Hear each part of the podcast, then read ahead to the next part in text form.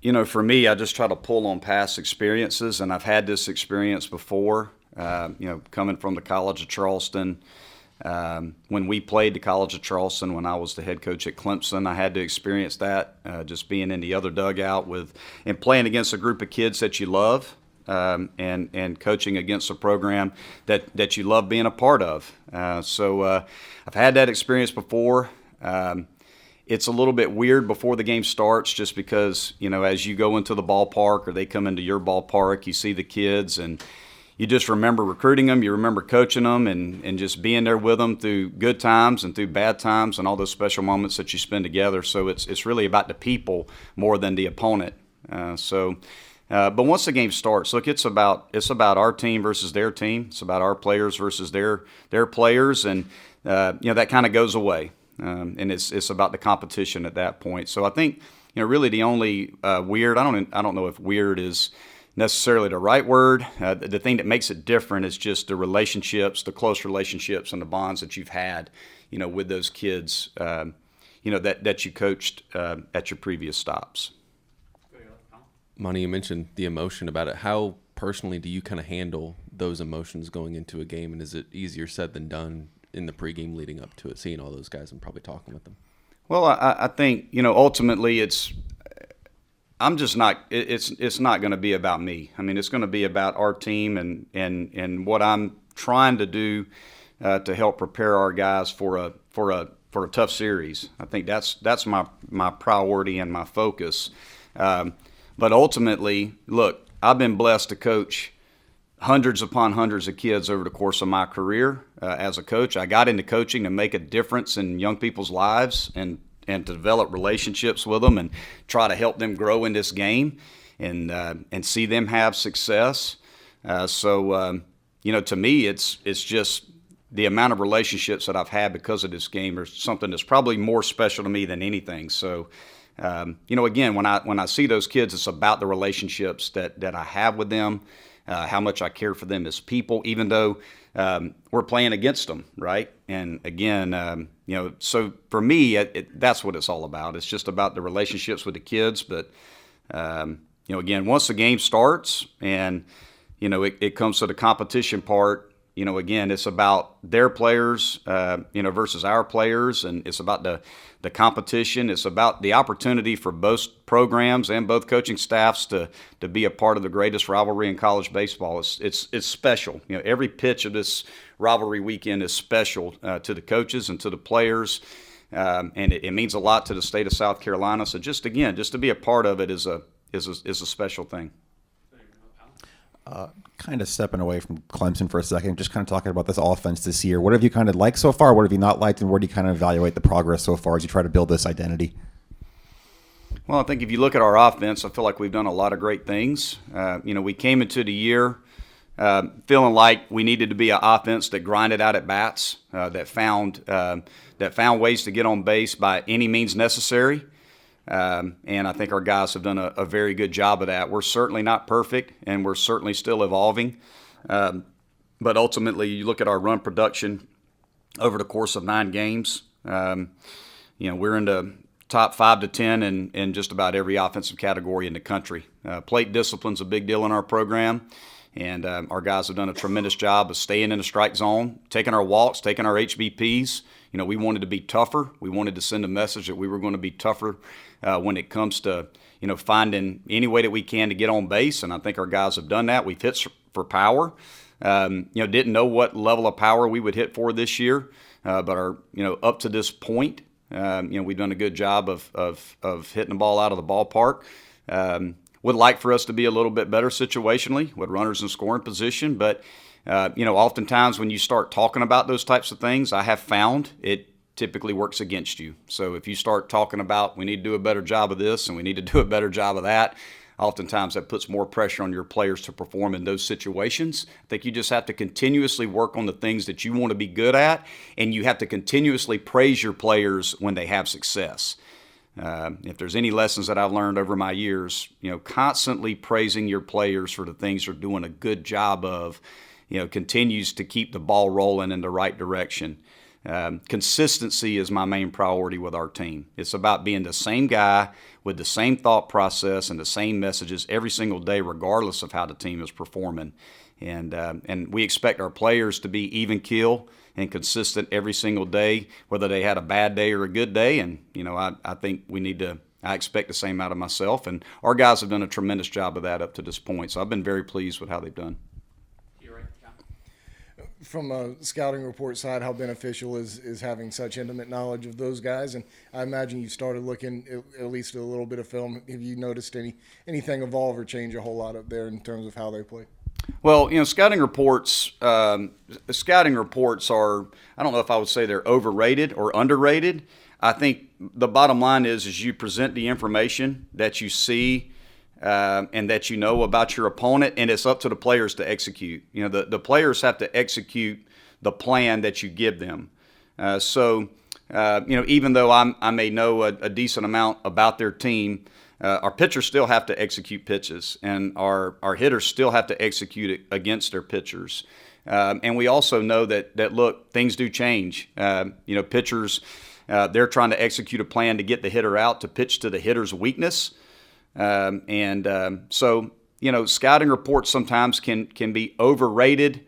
Uh, they're certainly overrated if the player doesn't execute the plan. It's way more important that the player understands the plan and can execute it for the scouting report to be successful.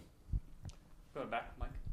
Hey, Monty. Uh, you know, back to your time at Clemson, uh, you had to have this one circled on your calendar for a while. I mean, I know that you say that it's it's not about you, but I mean, I'm sure you're getting reminded from you know fans, friends, you know maybe family as well. Just you know, how do you how do you deal with that? Number one and number two, when you're on the field on Friday night up there, there's going to be a lot of nostalgia for you too. I would imagine.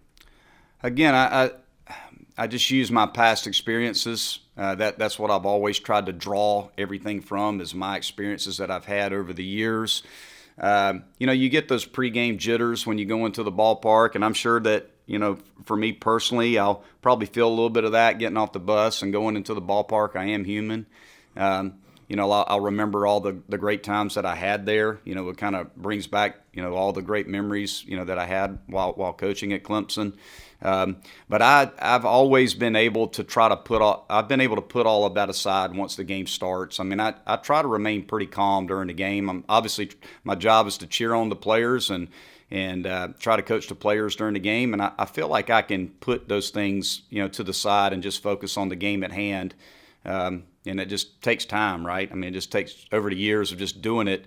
Uh, you know, I I have we all have to remind ourselves that coaches, you know, that once the game starts, you know, we we're we're pretty dang overrated. You know, the players are the ones playing. You know, we we really don't do a whole lot, you know, during the game in terms of how the outcome of the game goes. Again, whatever decisions we make, whatever plan we have, it's about the players executing it. So, you know, my role is going to be to try to help them execute the plan to win a game, and and uh, I think I'll be, you know, okay. You know, once the game starts, it'll be like like uh, you know, like most games, it's the competition and the heat of the battle between uh, between the lines.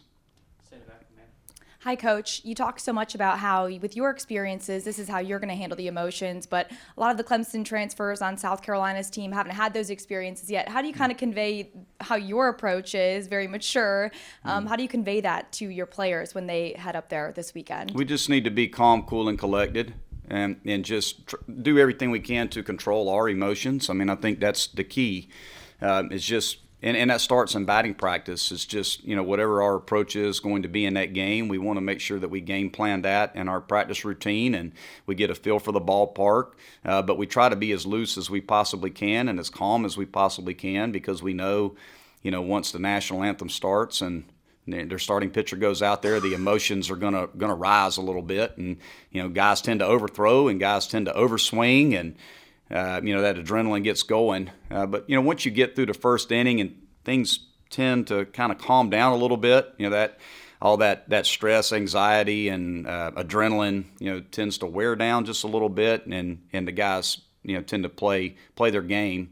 And I think the key for us is is just is is just don't let the moment become too big. You know, just stay calm, uh, prepare, um, understand what we're trying to do, and, and just execute the game plan. I think typically the teams that try to do too much, it, it backfires, you know, on them in games like this. It's just just play your game.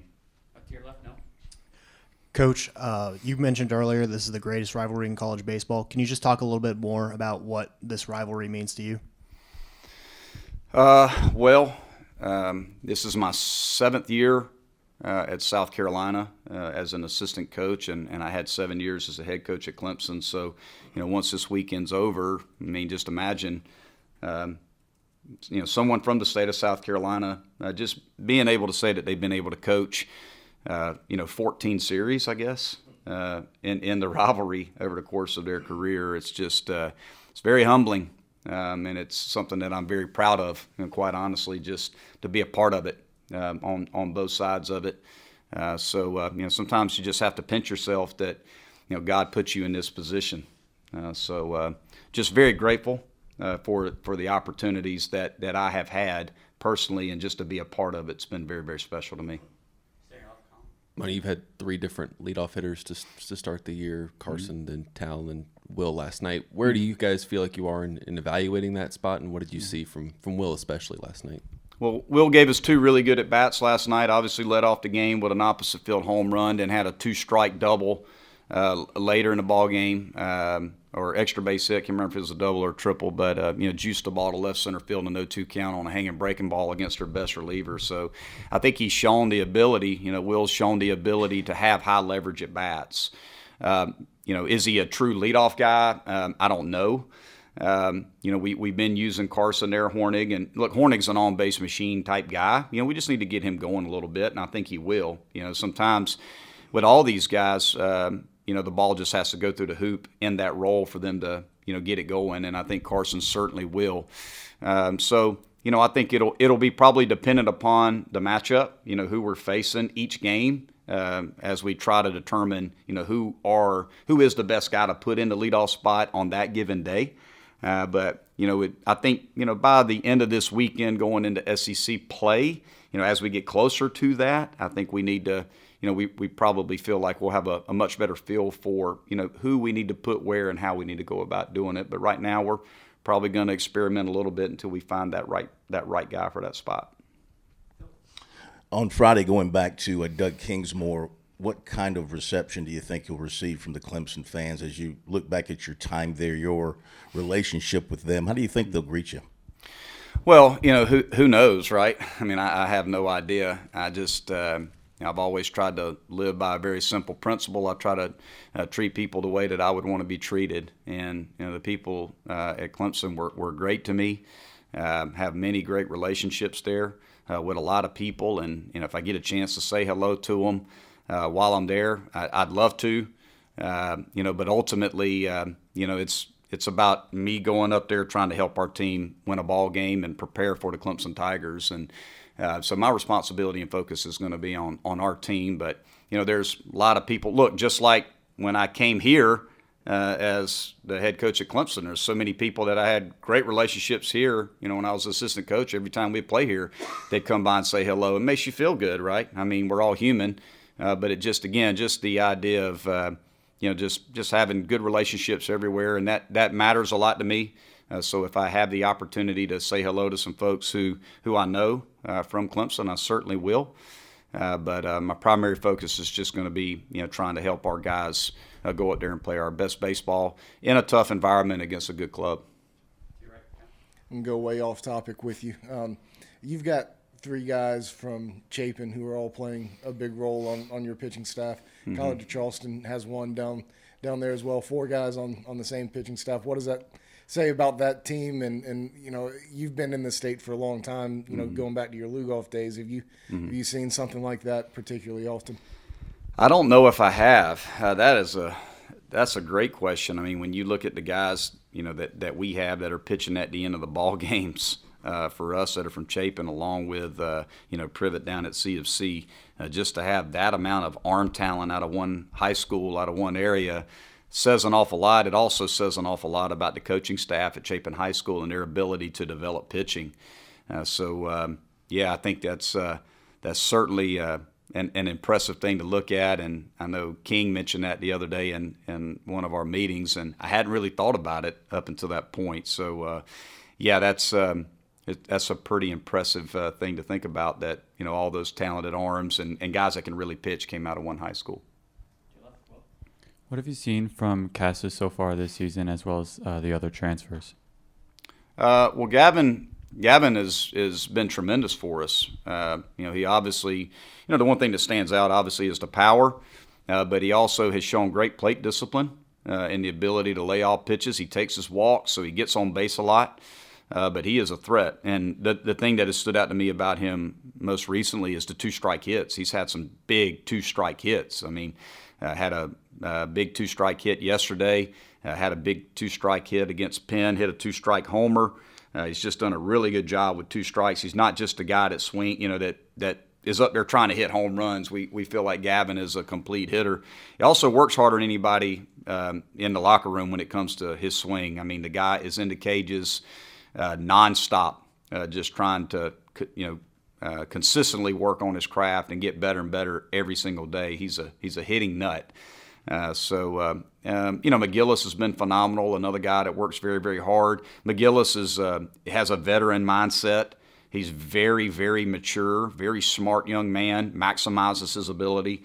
Uh, Caleb Denny's more cerebral. You know, doesn't doesn't talk a whole lot. He's a kind of a uh, you know, he punches the clock every day and, and gives you consistent at bats and consistent work. I love his demeanor. Uh, one of the things I like about uh, you know all these guys is just their demeanor. You know, they show that that veteran, mature demeanor in the locker room, in the cages, out on the field. Uh, so um, so yeah, I mean, a, a, lot of these guys that have come in out of the portal uh, have done a great job of not only working hard, uh, but also you know having the the winning makeup and the winning mindsets that that we're looking for. Monty, you mentioned situationally, you like to see this team improve and maybe be a little bit more consistent. What have you seen mm-hmm. from your team in terms of situationally, and, and mm. is it just the at bat, the two strike approach? What what mm. is about it that's maybe been up and down or inconsistent? Well, I think again, you know, we I think we tend to make too much of it. You know, again, um, you know, people are always going to try to look at things that you're not doing well. Well, the strikeout numbers are you know fairly high. Well, our walk numbers are, are fairly high. Well, how do you walk? You know, I mean, look at how many times you know when you look at when you look at the walk, that means you've you've seen bare minimum of four pitches. A lot of times when our guys walk, they're seeing six, seven, eight pitches. Well, when you see six, seven, eight pitches, what can also happen, right? You you can strike out some. Teams that walk tend to strike out. I mean, when you look at some of the great teams when it comes to high walk numbers. Uh, you know, your Florida States with Mike Martin, you know, back in those days, I know what it was like to pitch to those teams. Those teams would walk a ton. It'd also strike out a good bit. So, I mean, you got to give something to get something. I think that's the important thing to understand. Like, the end of the day, the strike zone is a strike zone. We don't want to swing out of the strike zone. Okay. I've charted swing decisions every year I've been a head coach. Okay. In one fall, okay, um, we had five hits on balls. Okay. So when you start talking about the strike zone and what we look for our guys to do, we want to stay in the strike zone. And if that means we take borderline pitches that are called strikes, so be it. I don't want our guys swinging out of the strike zone. So that being said, um, you know, sometimes when you get with runners in scoring position, what do guys tend to do? Once the mindset is, was well, we got to do a better job of hitting with runners in scoring position. Now all of a sudden they start swinging at everything. So there's a balance there, right? I think it's just about sticking to your approach. You get runners in scoring position. Don't try to do too much. Use the whole field. Put good swings on strikes, and good things will happen. So I think again, it's just about sticking to the process, believing in the guys, and not spending a ton of time talking about things that that we struggle with. You talking about it is not going to get you anywhere. You got to work on it. You know, it's just it, we work on the things that, that we value and that we think are important in winning games, and we got to do that consistently and daily for, for guys to improve in those areas. So it's more about doing it than talking about it. So you worked for Ray Tanner and you replaced Jack Leggett, and of course Jack, I guess, was around some uh, when you were up there. So your experiences uh, with those two being a young coach, having contact with two Hall of Fame coaches, what mm-hmm. what'd you learn or take away from both that's kind of helped make you the coach you are today? Well, I worked with Ray for six years, uh, so I was with him every single day for six years. I don't know if you can have a better apprenticeship as a young assistant coach than working for Ray Tanner. Um, first of all, he's probably the most um, competitive human being I've I've ever been in a dugout with. Uh, just you know, he he he lived and died with with every pitch. He was incredibly fiery and intense and competitive. Uh, and I think his teams showed that, and, and you know they tend to take on the personality of the head coach. The teams that, that Ray coached were certainly like that. Uh, so I, I, learned a lot about just competing every pitch. You know, something that I talk about even to this day, and, and I saw it firsthand as a young assistant working for Ray. Um, just how much he valued everything, how much he valued he valued defense, base running, hitting, hitting for power, situational hitting. I mean, there was no stone that was that was you know not turned over when you when you worked for him that that he didn't value. So uh, but he also had a, a very unique way to make everybody around him feel special and important to the process of winning games here. And he was also very simple. The things that were important to him with a baseball team, everybody knew them because he talked about them constantly. And it was it was simple enough for everybody to understand. So I, I think that was the beauty of Coach Tanner was his simplicity, his intensity, uh, and the fact that he made everybody feel important uh, that worked for him. People loved working uh, for Coach Tanner um, if you were on his staff because he just made you feel like you were very important to that process. Uh, so I learned an awful lot uh, from Ray, and it's amazing how much you know. I, re- I, I didn't realize how much I had learned from him until I became a head coach. Once I became a head coach, I started to realize I was saying a lot of the same things that that he said and doing a lot of the same things that he did. And it just you you know sometimes you don't appreciate it until you're no longer there. And I certainly appreciate it while I was here but I appreciated it an awful lot even more when I became a head coach. Um, you know I, I, didn't know coach Leggett quite as well um, and didn't spend very much time with coach Leggett. Um, when when I came in um, the the thing that stood out was just how disciplined his players were you know my first year at Clemson uh, the discipline of the players uh, the work ethic of the players, you know, uh, you know how hard they practiced. Um, that was apparent. You know, when I got there, just implementing my system and the way that I did things, they had no problem doing it because of they had uh, they had the ability to go out and really grind and work super super hard. So that you know those first couple of years of having Coach Leggett's players. Uh, you knew you had kids that were built to work and were built to compete. He did a, a great job of, of developing uh, players. So, um, you know, those that was probably the thing that stood out to me coming into Clemson was how disciplined the kids were, uh, how important uh, the classroom was to them, the weight room was to them, practicing hard, those types of things. He instilled a lot of of, of, of great traits in his players that um, you know it made it easy to come in and, and coach those kids uh, after uh, you know after he left. Hey, Coach. Uh, I know you earlier you talked about a lot of this experience on their team like McGillis, but I kind of want to focus on the young gun. Petry's had phenomenal start to the year, 12 for 26. What are we looking for this series in Clemson and then as we move on to SEC play? Just, you know, Petry's done a great job of, um, you know, he's he, he has power, right? But he's also a really good hitter. And, and I think for, for Petry, uh, for Ethan, it's just continuing to understand that we need him to continue to be just a good hitter you know, he's come up with some huge two strike hits. Uh, you know, last night, uh, high leverage situation late in the game, first pitch breaking ball over the plate, he hits a sac fly to right field on the first pitch, right? He just has those team at bats uh, that really stand out to me and, and to the rest of his teammates.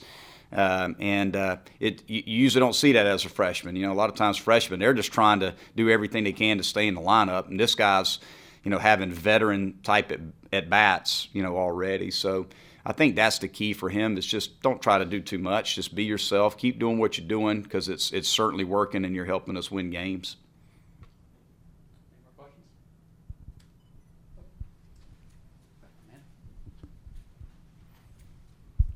Just curious, Coach, if someone would have told you a year ago that you'd be headed into this series, the Clemson Carolina series, on the Carolina side, what would you have said? I don't know. I mean, you know, things change. I mean, I I think ultimately, uh, um, you know, when everything happened, you know, last year at the end of the year, I really had no idea where I would be and what I would be doing.